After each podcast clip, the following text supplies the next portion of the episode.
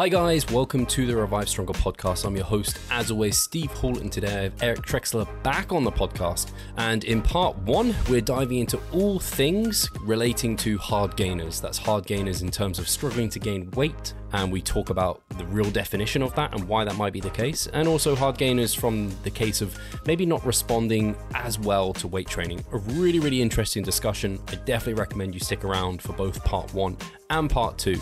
And as a reminder, we actually email you guys who are on the email list every week with some valuable educational content. And I think there's some stuff on there that you're going to really, really enjoy and you don't want to miss out on, especially if you enjoy the sort of discussions we have on this podcast. You'll find a lot of value from that email list. We don't spam you with tons of rubbish. Don't you worry about that. It's all educational and valuable content. So definitely look in the description to find our email list and sign up to that if you're interested in that sort of thing. Without further ado, let's get into the show. Hi guys, welcome to the Revive Stronger podcast. I'm your host, as always, Steve Hall, and today I have Eric Trexler back on the podcast. Uh, I don't need to, well, I suppose I didn't give you a formal introduction last time. I actually can't remember if I did, but I, I don't think so. I think you're a repeat enough guest, Eric, that I don't need to do that sort of thing. Yeah, no point. I, my name's Eric and I'm here. That, that, that's all the introduction that that's necessary. I hear you are just a sellout and uh, MyFitnessPal, and you're just riding their kind of success and trying to launch your own thing. uh, absolutely. Yeah. Macro Factor is taking the nutrition app world by storm. That's for sure. And I, I, in all honesty, actually, I have um, only heard good things about Macro Factor. Not that we're, I didn't intend to really talk about Macro Factor here at all, but this is only positive uh, endorsement for you, because I actually had one client. He was so He loves the stuff you and uh, Greg do. And he was so invested. He was like, I'm going to do the stuff we're doing, but also I'm going to track it along Macro Factor and see what numbers that's giving me. So it's actually been quite interesting to see like what my predictions of a coach have been versus the A I that you have within the app. It's been yeah, pretty you good. Th- you, you think that's interesting. Imagine uh, for me, I, I was working with my own clients who were using Macro Factor uh, and I wrote the logic for it. And then it becomes a really interesting thing of like, is your systematic logic consistent with your individualized person by person logic? You know, like it was, it was, yeah. It's very strange to compete against a software that you wrote the logic for and say like, am I giving the exact same recommendation in all cases uh, that this logic would lead to, uh, which was a very fascinating experience. And how was that? What was the outcome? Well, it was it was good, but, uh, you know, like, to be honest, uh, I think the software was better than me, to be honest, because like the thing that's nice about software is it has the extra insight from the expenditure algorithm that without peeking into the app, you have to kind of eyeball it as a coach. Um, the thing about Macro Factor is that the expenditure algorithm is really sophisticated. The weight trending algorithm is very, very nice. And so sometimes, you know, my eyes might lead me in a certain direction and I'll be like, wait a minute, let me, let, let me see your weight trend curve and your expenditure curve. And I'll be like, oh, yeah, yeah, that's a little bit of a noise rather than signal that I'm reacting to. So generally speaking, they're very compatible, very, very similar. But there were a couple instances where there were just like minor disagreements in changes. And ultimately, when I saw what the software was doing, I was like, shit, the software's better than me. Um, because it because it doesn't get, you know, it, it doesn't kind of fall into patterns. It, it doesn't, uh, you know, take mental shortcuts that the human brain would take. And, and it can right. sort through the, the signal and the noise better than the naked eye. So, yeah, that, that was an interesting experience, though. Does the uh, I, I actually haven't uh, used the app yet. I do intend to um, I at some point. It's just I'm so set. I imagine a lot of people are like this, so set in their ways of using something like MyFitnessPal for so many years and it's worked that there's that. Yeah. I don't know what there's a term for it in like economics or something where it's like that switching cost or whatever mm-hmm. it might be. Um, but with uh, the app, can people input like their level of accuracy or precision in terms of the numbers they're putting if they're like guesstimating things or like they know they haven't been quite on it on and on top of things? Because I imagine as a coach, like this is something I ask my clients is, okay, you give me these numbers, but how precise are they? Yeah. So what we do is uh, because we have some nice uh, trending and kind of imputation functionality, we basically say, if you think that you can get within a good twenty or thirty percent in terms of your total calories for the day, go ahead and log it. Uh, if if you if it's just way off and you can't even guess and you don't think you can get with that level of precision, just leave it blank, and we'll use some imputation methods to kind of sort through that that missingness in the data. Uh, so we we do support full day fasting. Not that it's like some kind of like gimmicky recommendation. You know, I, I know fasting has kind of become a bit of a fad in the nutrition world, especially like longevity focused people. We wanted to accommodate that, you know, so what we have is you can leave a whole day blank in the app in terms of nutrition tracking and just track your body weight, and it'll sort through the data and, and basically say, okay, let, let's piece this all together based on previous history. Um, but if, if you truly do a day of fasting, then you just check a little box and say, hey, I truly ate zero calories this day. So, you know, that the app can kind of get that signal and, and move forward accordingly. But yeah, so we don't have like a like a sliding scale type of deal. Um, and, and the reality is, you know, our, our app is very much focused on, uh, you know, we we have the expenditure algorithm that is deterministic based on cumulative over time, looking at trends in Uh, changes in body weight, body composition, and nutrition intakes. So the reality is, you know, just a little bit of error here and there isn't really going to throw the the algorithms off to a meaningful extent. So we haven't had a need to say, hey, were you eighty percent accurate or eighty-seven percent accurate? Because over time, you know, that that stuff does kind of get get uh, smoothed out with the, uh, the the calculations and the smoothing. That makes that makes a ton of sense, and a lot of the things you were describing there sound like things and actions that you would appropriately take, or I would at least as a coach be looking over the longer term trends. And like, if someone is just like very, like, I don't know, they rate a two out of five in terms of accuracy, I'm like, well, it's almost in not useful data to a certain degree. It's just like, we have to just right, check yeah. body weights and things like this. So that makes a ton of sense. Um, that wasn't uh, a planned kind of discussion around the app, but I'm glad we did it, because I think uh, there are probably, well, the, the listeners here are prime candidates to be users of the app. And like I said, I've only heard really positive things. And I also like, much prefer kind of the stuff that you're promoting through the app than what MyFitnessPal does, in terms of if you just sign up to MyFitnessPal, it's not giving you like the recommendations it gives you are things that I would generally not advise people do in terms of those gen- gen- general numbers. Whereas you guys are much more evidence-based in that regard. So it's definitely something yeah. I would be more pushing people towards. Well, yeah, I appreciate the shout out and uh, the unscheduled detour, but yeah. I, I will say the last thing I'll, I'll mention about it is uh, I, I know there's a lot of that. Um, the term we use sometimes is stickiness. You start using a tracking app and there's kind of that sunk cost where you're like, well, I'm used to this workflow for tracking. I'm used yeah. to the analytics I get in this particular app. Uh, so we definitely get that. But if you're curious, you know, we do have a two week free trial, so you can take it for a spin, see if you like it. And if you don't, no big deal. You, you can stick with what you're using. Perfect. Nice. Guys, get on that. Uh, and yeah, to get on to our topic, we're going to talk a bit about hard gainers. So I think everyone listening knows, or has at least has an idea of what they think a hard gainer is. And I think this is one, it's actually just had a lot of sticking power. I think it, it, it's not a, th- a thing that kind of disappeared. I think some people might regard it as a myth, but I think it has that sticking power for a reason, because there's, there's something there. So I think probably best to start with to just defining what at least what you would say a hard gainer would be, Eric.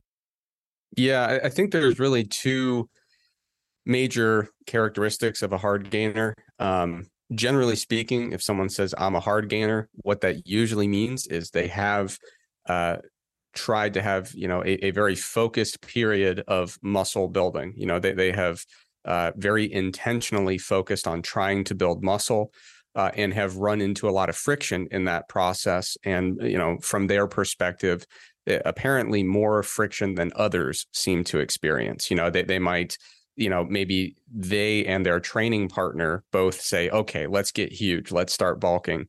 Their training partner starts gaining weight and muscle mass very readily, and they are really struggling to get the needle moving. Uh, so, so the two characteristics that that often will appear, one can be very easily identified, and that's just, I simply can't gain weight in, in pounds, in kilograms. Like my scale weight will not budge. Uh, even though I'm eating as much as I can possibly try to eat, I feel gross, you know, just like constantly full, lethargic often comes as an extension of that. So yeah, people are like, I am trying to eat as much as I possibly can, and I can't gain just any weight at all. Uh, so that that's a very obvious um, uh, scenario where where someone would say, I'm a hard gainer. Another scenario that's a little bit more difficult is not necessarily an inability to gain weight in general, but a a really immense challenge when it comes to gaining muscle, right? So you might have someone who says, yeah, I've I've bulked in the past and I gained twenty pounds and then I did a twenty pound cut and I ended up literally in the exact same spot, right? Like, so, so they start to say, you know, I, I try these bulks and I can gain weight, but every time I do it, it appears to be virtually all fat mass, right? And so, so there's really these two different components, which one is resistance to weight gain in general, which is, as a nutrition guy, that's where I, I tend to spend a lot of my focus. But the other element is just kind of in the spectrum of people who are really high responders versus low responders to resistance training. People who fall on the low responder end of that spectrum might notice, even if I do have the ability to gain weight, it just doesn't seem to be muscle, you know? So, so those are kind of the two most common uh, scenarios for a hard gainer. And I think, uh, I think that makes complete sense, that the two angles in terms of like resistance to weight gain or, and, or kind of that non-responder or less of a responder to resistance training.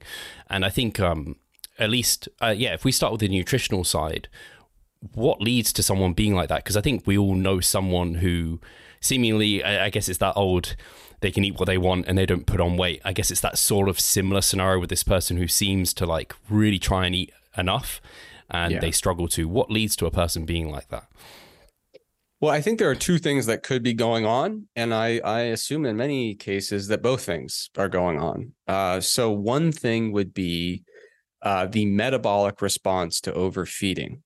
Um, so there are some studies where they bring people into a lab in really tightly controlled conditions. And they say, you know, we're going to overfeed you by a lot of a lot of energy, a lot of extra calories per day in a controlled manner. And we're going to see how much weight you gain.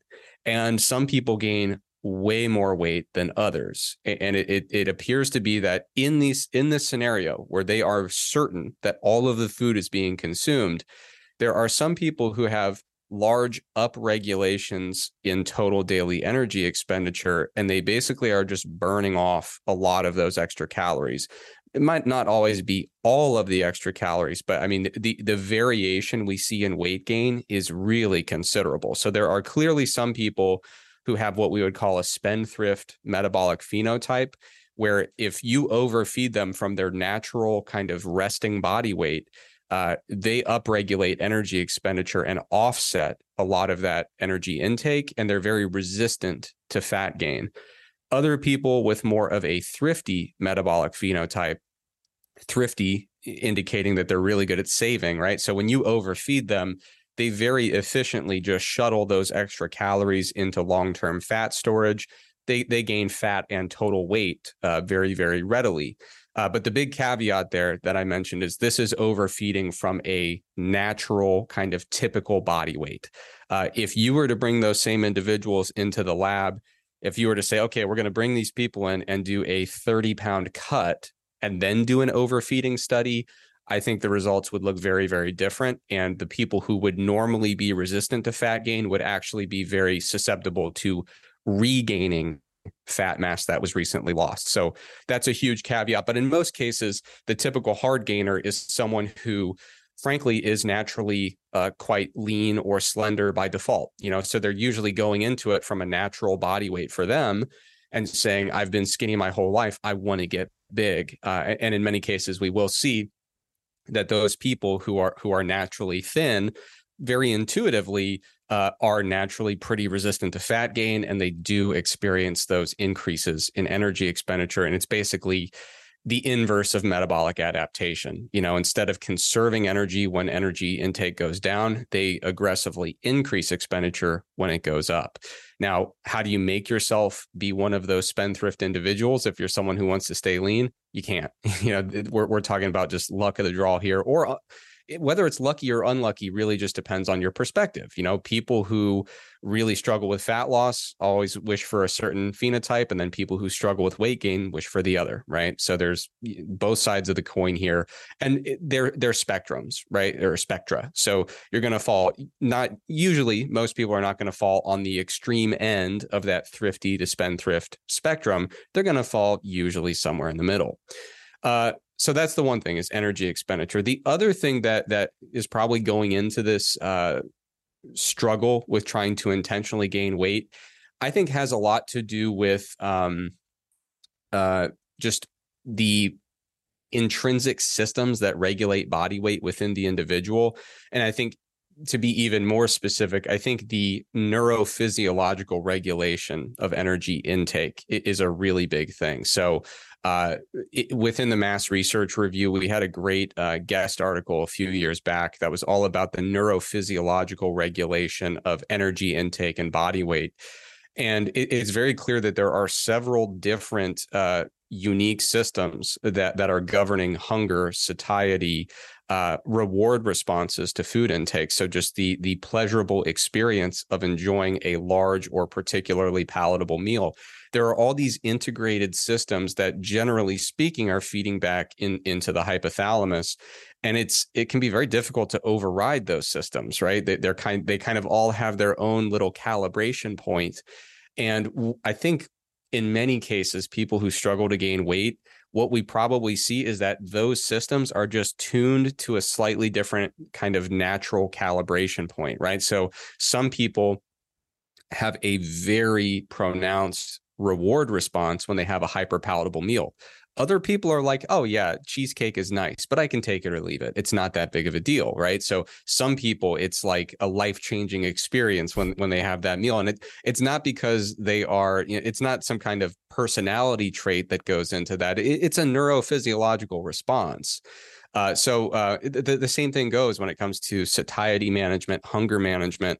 I think in, in many cases, uh, especially in the future, as we look into this stuff more and more, I do think we're going to find that a lot, a lot of what goes into where a person's kind of quote unquote natural body weight um, happens to fall, a lot of it's going to have to do with uh, habits and behaviors, but but a large portion of that, I believe, is going to come down to how these different systems that are all integrated, you know, to what point are they are they calibrated in terms of modulating hunger, satiety, and reward responses. So someone who struggles with weight gain, I would expect, Um, you know, those systems are kind of innately calibrated in a situation where hunger tends to be lower than average, uh, satiety responses tend to be a little bit higher than average, and the reward response to a hyperpalatable meal is probably a little bit lower compared to their peers. And, and I think that can be an extremely, extremely powerful thing. I mean, I, I had a buddy in high school who, you know, we, we would always live t- together and we'd hang out all the time. So we shared a lot of meals together and things like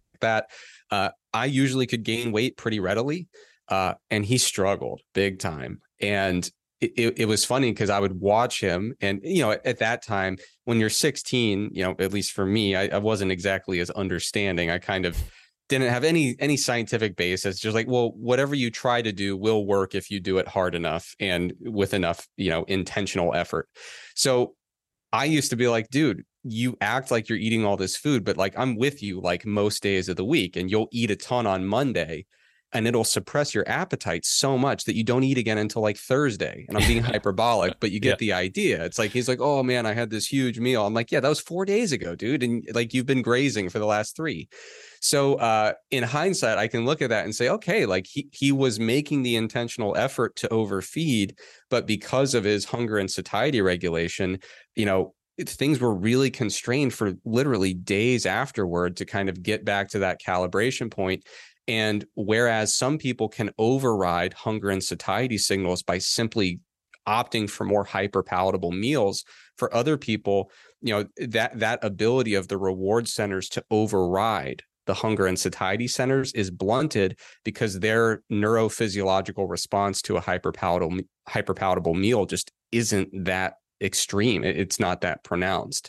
So long answer there, but but th- I think that's what it comes down to is um, energy expenditure and neurophysiological regulation of these integrated systems. And uh, I'm sure we'll get into it as we go, but I, I think that um, in, in the bodybuilding world, evidence-based fitness world, people talk about set points with body weight. You know, I mentioned calibration point. I neglected to use the word set point or settling point uh, on purpose. Uh, so people talk about set points, they talk about settling points, um, but I prefer to visualize these challenges within the uh, the context of the dual intervention point model. Uh, and I'm sure we'll talk about that later, but uh, there's a great review paper by uh, John Speakman and colleagues where they look at the true official set point theory, and they say this doesn't really work out. If, if you kind of test it against real world observations, it falls short. It's not very good. Uh, settling point theory, uh, as it's truly written, again, falls very, very short. The set point theory is way too biologically driven without really a lot of room for environmental pressures and behavioral factors. Uh, the settling point theory is the opposite. It, it's great at accommodating environmental factors and behavioral factors, but it has it leaves little room for for like biological, physiological, regulatory intervention or, or influence. Um, the dual intervention point model is a beautiful way of kind of merging the two concepts together in a cohesive way that actually ref- reflects the world around us, which is good for a theoretical model. Um, and it's people are going to hear that and say, wow, that's a revelation, because everyone I know talks about set point and settling points. I think most people in our world who talk about settling points are actually talking about the dual intervention point model, but with the wrong terminology. Yeah, I think I have certainly done that. I normally oh, talk I have about... too. Uh, I have. Eric Helms had.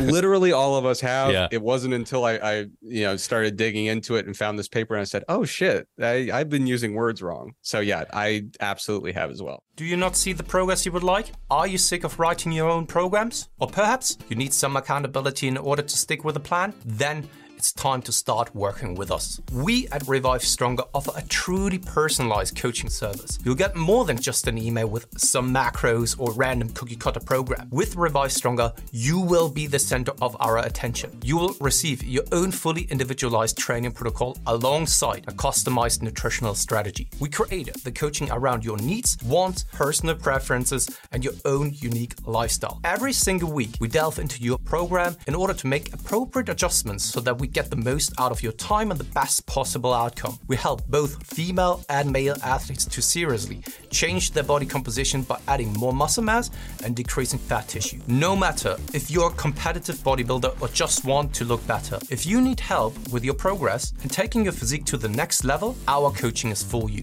It's time to make a change. Sign up today and let's Revive Stronger.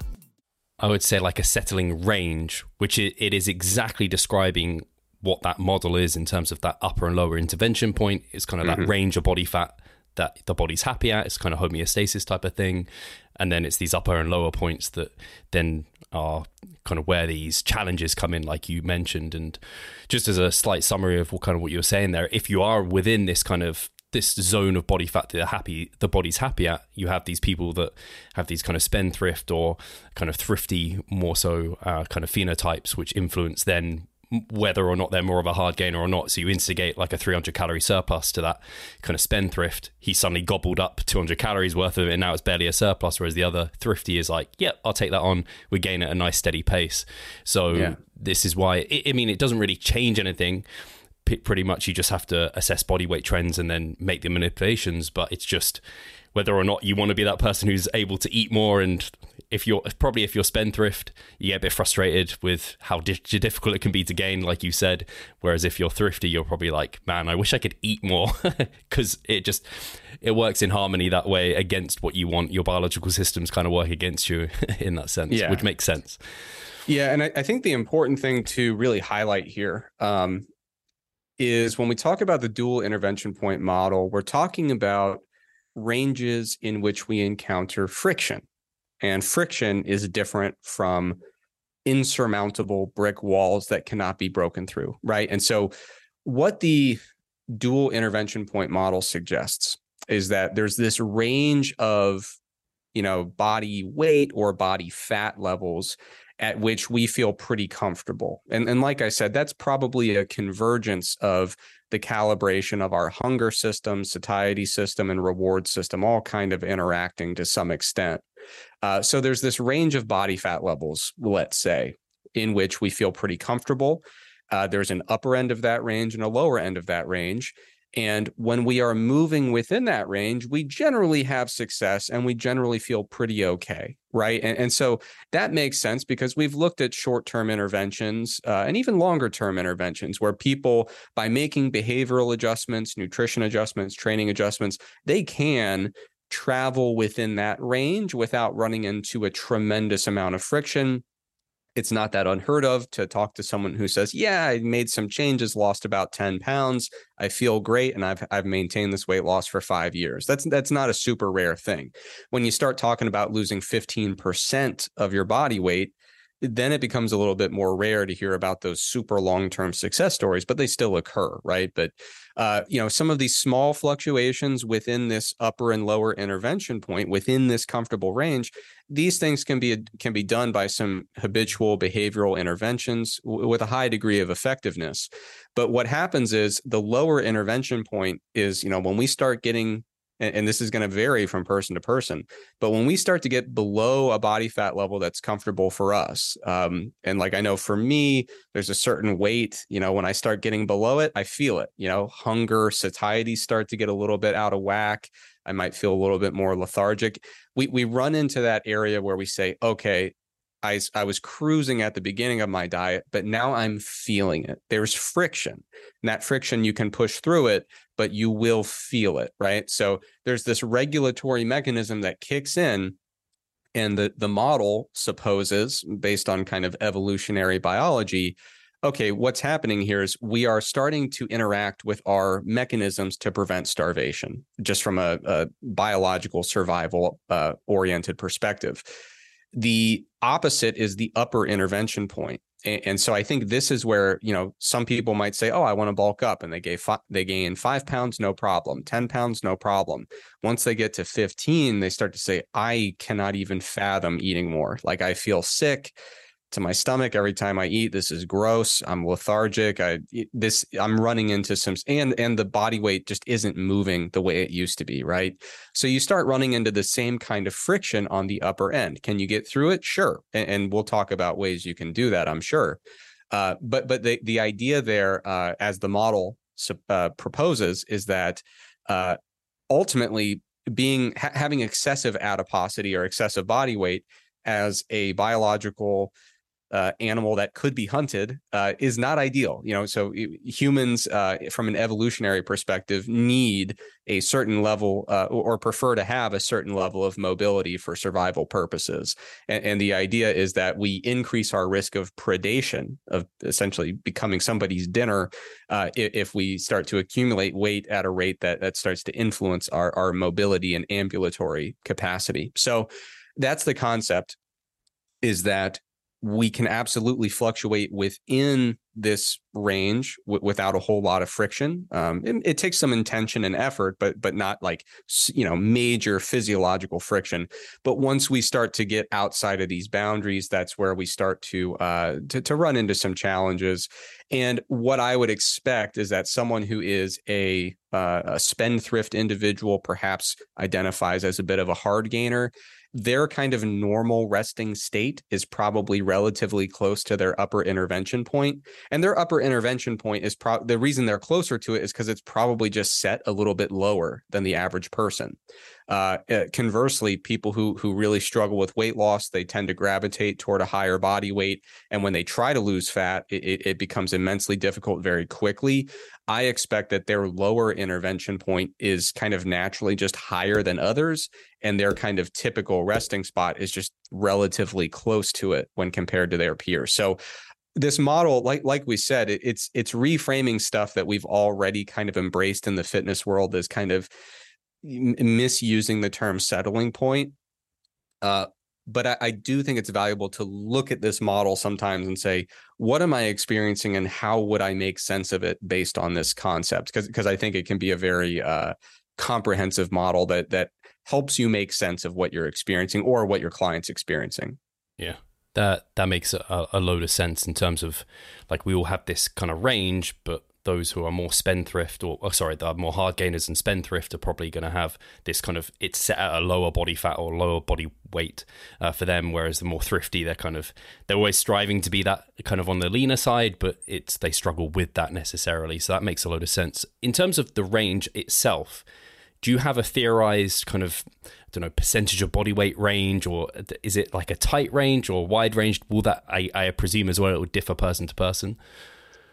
Absolutely not. Uh, I don't, you know, I, I know everyone in the fitness world is different. Um, there, there are some folks who are like, you know what, in the interest of practical application, I'm going to boldly put numbers out there and deal with the consequences later. I'm very much the opposite side of the spectrum, where I'm like, until I feel very, very certain, I'm just going to let that one go. Um, but I, I do think if if someone twisted my arm, I, I think we could look at possibly at the weight loss literature and start to say, okay, well, what are the su- success rates long term, losing five percent of body weight versus ten percent of body weight versus fifteen versus twenty? You know, I, I think the fact that, you know, we often call a clinically useful or clinically meaningful weight loss uh, in, in the overweight and obese population as being about ten percent of body weight in many cases, the long-term success rates uh, in, in, in that particular uh, literature uh, are a little bit underwhelming. Uh, you know, they, they, um, you know, people throw around the numbers about the likelihood of returning to baseline body weight, and, and the, the probability is higher than we would like, um, unfortunately. So I I I def I think we could lean, if, if someone twisted my arm, I could I would say, yeah, I'll go dig into that literature and give you a percentage number. I assume it would be less than ten percent based on that, but uh, I, I'm not going to commit to any number until I put in just indefensible amount of work into digging into that literature and figuring out what it looks like. But I, I think um I think it generally is broadly pretty tight. I like, I know for me personally, if I don't do a damn thing aside from just lift and eat comfortably, I tend to gravitate around one seventy-five. And I can tell you, if I start getting below one sixty, it starts to get really, really tough. Uh, and if I get above one ninety, I, I can hardly eat a meal. So for me personally, I have about a fifteen per, a fifteen pound range in either direction from baseline, where I feel pretty comfortable moving with behavioral adjustments that do take intention and consistency, but I don't run into physiological friction. Uh, whereas once I go more than fifteen pounds down or more than fifteen pounds up, I start to run into challenges. But I also am not so uh, brazen and self-absorbed as to suggest that that generalizes to everybody, you know, and, and I think that's a major thing you have to consider if you're in the coaching business, is making sure that you don't jump to those assumptions. Because I've had some clients who, it's like, I mean, their weight is, it's like clockwork within like a very narrow range. And once we start trying to move it, we get friction immediately in just about any direction, you know? Um, and, and so it's important not to dismiss those experiences with clients. And I've also had clients who, it's like, we just start going and going and going, and we really don't run into a lot of friction until we're getting like shredded. So I think it's important to recognize upper intervention point, lower intervention point, where we are relative to both of those at what we consider our natural body weight. That's probably going to have a lot to do with our habits and behaviors, like where we fall in that range. Uh, but it differs from person to person. So you shouldn't be surprised if you're working with a client and you say, oh, crap, it looks like we were already just nestled right against that lower intervention point before we even started. Uh, so that's important to recognize, you know, where you are, where you tend to kind of settle within those points is going to vary based on a lot of habitual and behavioral type stuff. Uh, it's important to recognize that the upper intervention point and lower intervention point might be shifted from person to person. And it's also important to recognize that the distance between them can be highly variable. That's not based on research. That's based on uh, practice in, in my experience. So whether or not that's good to have a tight range, it it really comes down to one question. How do you like your natural body weight? Yeah. You know, and like, if you love your natural body weight and you've got a tight range, like, dude, you're set. It means that like, you're just not going to fluctuate much from there no matter what you do, uh, which is great. But but for, for someone who's unhappy with their kind of typical point that they tend to settle at, having that tight range all of a sudden becomes a really cumbersome thing. So with, with these types of things, it, it's it's a fascinating model that I think does a great job describing the world around us. Um, but what I think is really fascinating about it is the pros and cons of it are totally based on your your your personal perspective and what you wish to achieve. So it's this kind of unbiased set of of uh, intervention points that says, hey, whether you like it or not, here's what you've got to work with, and, and how you react to that is, is kind of uh, up to you. Losing weight fast while maintaining muscle mass. Sounds too good to be true, doesn't it? It isn't though, it's reality and we know how to do it, and we will help you achieve this. The Minicut Movement is an eight-week fat loss program to make you lose a huge chunk of fat while maintaining muscle mass at the same time. We will support you from the beginning to the end so that you see the results you would like to and come out of it much stronger. You'll receive a fully automated spreadsheet that is based on your nutritional needs. You can choose between six different male and female training templates. Over thirty videos will guide you through each and every single step of the minicut so that you're getting the most out of your journey and that you always know what to do. But the best thing is that you can start whenever you want. The Minicut Movement is open twenty-four seven. So if you want to learn more or you're ready to sign up, hit the link in the description below. So let's revive stronger together. Very well answered. And I appreciate the, yeah, just being honest about, we, we don't know this range. And in my experience, very similar to yours, I think uh, f- for most of my clients, it has been like a five to ten percent range where we start to kick a fuss if we go far too much more out of those kind of ranges. But uh, I do have m- more often than not, it's a case of quite few people. They have a lower intervention point, but that upper intervention point is kind of comes into question of, you could just keep pushing them and they keep eating. They've got a great appetite past a body fat that someone would, they would want to necessarily be at. And I guess evolutionary speaking, maybe I guess that might make more sense, or at least in our modern day environment, that might be what's influencing it, because there's so many highly palatable foods and just ways to be sedentary and that sort of thing. So it's more yeah. from that side of it, which maybe has influenced the upper end intervention. Yeah. And it, I just, I wasn't, if people are watching video, I wasn't just like texting my friend. I was curious, you know, because I mentioned one seventy-five plus or minus fifteen. I was like, what percentage is that? And it ends up being about eight point six percent. Yeah. So just under that ten percent number.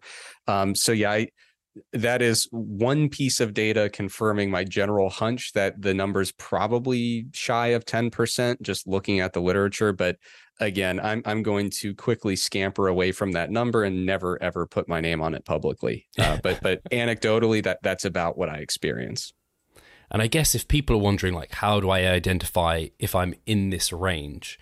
What are the some of the things that you think people should not feel or they should feel in this sort of period of time? Well, I I think, you know, this range, it's important to recognize it. It's It is descriptive rather than actionable, right? So it's not like we're saying, oh, you know, you're outside of the range, therefore do the next three, you know, things in, in response to that, right? So it helps us understand what we're experiencing, but but I don't know if we should plan necessarily around it, because ultimately our goals are going to be independent of where our, in many cases, where upper and lower intervention points are. The, the only exception is if you're talking about someone who's kind of general population, trying to diet down to a lower lower body weight for health purposes. I think it would make sense to work with them and say, okay, well, based on our experience of being, you know, going from one ninety to one eighty, one, you know, ninety, eighty, seventy, at what point here did we start to really feel crappy, right? And so you, you start to identify what's the lowest weight that we could very feasibly maintain in the long term and be comfortable. So there, I guess there is some application there. Um, but but I would say, you know, when you're wrestling with your lower intervention point, uh, some signs you would look out for is, you know, perhaps even though you have a pretty... Um, Uh, you have a pretty reasonable caloric deficit, you might start running into some symptoms of like relative energy deficiency in sport. So um, some of the psychological things, you know, you might notice that you're uh, you have a little bit more food fixation psychologically. You might notice that hunger and satiety start to get disproportionately out of whack. You may notice potentially some changes in endocrine profile in terms of like thyroid hormone and sex hormones. Maybe uh, it kind of depends how lean you're getting, but you know, we we often talk about how natural bodybuilders, at a certain point, you start to feel kind of crappy. And then at a certain point, you start to feel very shitty, right? And so lower intervention point, I think, is where kind of crappy begins, in my in my uh, rough estimation. I know that it sounds like a precise diagnostic when I say kind of crappy, but it's actually very vague. Uh, I'm being a smart ass here, but you know, you know, when when you start to get to that point where, like, man, I, I know I, I'm dieting, so I should feel hungry, but my hunger starts to feel like it's kind of ramping up disproportionately, and yeah. the the extent to which I feel lethargic seems to be ramping up disproportionately. Maybe you're noticing metabolic adaptation, a reduction of energy expenditure is starting to kick in, and you're noticing every time I reduce my calories by one hundred fifty, I'm getting, I seem to be getting less bang for my buck when I make those changes. Like when we start to see those types of things happening, it might be an indicator that we're starting to drift beyond that lower intervention point. Um, with the upper intervention point, I, I think it, it's kind of the inverse. When we start to re- recognize, like, you know, I've been making kind of linear calorie increases, but it looks like I'm just not gaining weight at the rate I used to, or um, yeah, I knew I'd be full, but this is, I'm starting to run into more of a brick wall Uh, when it comes to just like trying to get the next meal in. Um, you know, you, you have to start pulling more of those creative levers of overcoming the fact that you have like no appetite. When, when appetite really starts to get just totally decimated, that's probably when we're starting to hit that upper intervention point. So I, I know that those are vague metrics, but I think it's one of those things you kind of know it when you see it, because as a, here's the the easiest heuristic you could use as a coach. When you start working way harder, that usually means, you know, like when you when you start saying, okay, now we need to pull out all the stops when it comes right. to uh, behavioral stuff, uh, you know, yes. psychological support. You know, when you start really pulling out the entire bag of tricks and tools, um, that usually indicates, you know, it, it's not just, hey, let's drop a little bit of carbohydrate here, or a little bit of fat. Now it's, okay, we need to start focusing on coupling habits together. We need to start focusing on, you know, taking a walk here, or like for weight loss purposes. Okay, what are some behavioral, habitual interventions we can use to supplement so that this isn't just sheer willpower and targets? We have to start getting into some of those other things to overcome a lot of this friction pertaining to, you know, uh, adaptations and energy expenditure, hunger, satiety regulation, things like that. I think that makes a ton of sense, in that it's not like a precise thing, but I think a lot of people can relate to how hard they have to try to move the needle in a certain direction. And like you called it, kind of those frictions, it's not like a hard stop. It's just yeah. suddenly things are getting disproportionately harder to where they were before. And I guess that um, has to fall on a background of, you've already got kind of your basics in check, in terms of like, if your sleep's just terrible, you're sleeping an hour a night or something, well, you're probably going to feel things are going to be harder no matter what. But you kind of, you just have the basics in check, in terms of like, you have your nutritional timing somewhat there, you're not eating kind of a, don't know, one meal and you're like, oh, I'm stuffed. I don't know what it could be for that individual, but you've got kind of some of the basics in check. And then yeah, yeah like you said, once the basics are there, maybe you have to start looking at some of the other things. And to bring it back to kind of hard gainers, as we were talking about, because I threw us down the road of uh, this this model, but I, I find yeah. it fascinating, because I, when you are a coach, you work with so many different people that you see that the, where people lie on this on this thing. And actually, one question before I do move on to hard gainers, because I think people will be thinking this, and I hate if I didn't ask it. Can you can you move this? Can, can someone who They're kind of, I guess most people are thinking, I'm kind of up here. Generally, I feel better at higher body fats, higher body weights. Personally, I would like to be on the leaner side. Can someone get to this lower point and maintain kind of in a, a lower range where they feel okay? Or are they always going to feel a bit more friction that's trying to like pull them back? Yeah, it's a great question. And I'm not familiar with strong evidence indicating that you can truly change this. Of course, one of the major roadblocks for obtaining that type of evidence is that these are vague concepts. Rather, you know, you can't bring someone in at baseline and say, okay, we're going to do this blood assay and determine your lower intervention point, yeah. right? So even if you were to move it, it'd be hard to say it moved. What we have to rely on is just kind of vague, you know, general indicators that someone lost a, a significant or gained a significant amount of weight and was able to maintain it for a long time. You know, we have to kind of look at the outcome and then work back from there. the fact that um, most of the long-term predictors of, for example, weight loss success, you know, maintaining a weight loss for a long period of time. The reason I keep going back to weight loss is because to lean on the science of weight regulation is to focus on weight loss, because that's the the major public health concern that gets studied so much, right? Um, but but you know, when we look at what is predictive of long-term successful weight loss maintenance, it's almost always behavioral. It, it's almost always uh, beha- at that intersection of behavior and psychology. So accept acceptance-based approaches to hunger, um, accepting that, you know, the previous lifet- lifestyle and behaviors, which may have been quite sedentary and included a lot of social eating and, and really high calorie foods in social settings.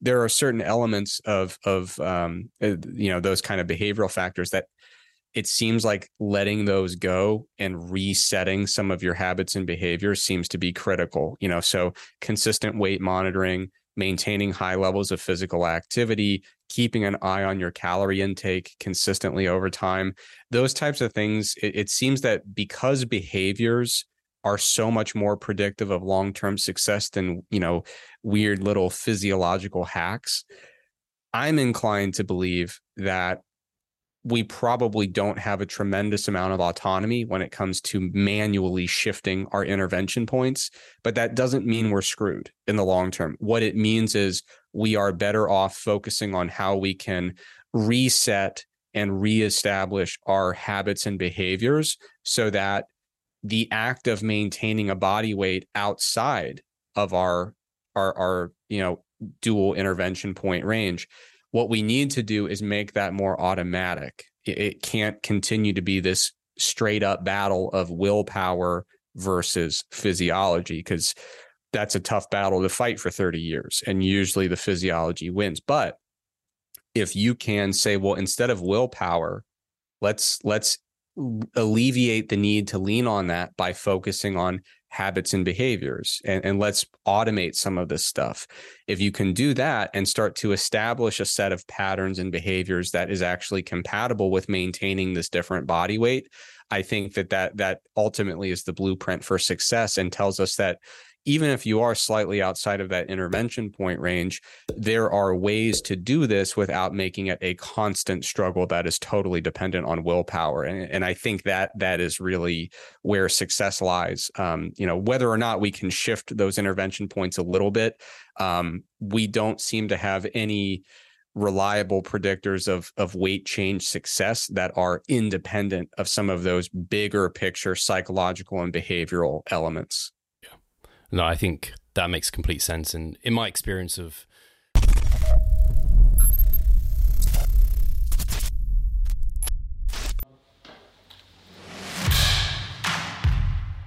So I'm Steve Hall, founder of Revive Stronger and a coach of Revive Stronger. My name is Pascal Flor. I'm the co-owner of Revive Stronger and also a coach, of course. Revive Stronger has probably been going solidly for three years, probably, roughly about three years. Revive Stronger, to me, it is becoming kind of my child, my foster child. It's the gathering and getting together of like-minded people. We've been expanding the coaching team, which is helping us help more people, uh, but each coach can only help a certain number of people. Right now, it's all over the place. We have YouTube, we have Facebook, we have Instagram, but there isn't that community aspect behind that. And so the next step for us is developing a membership site.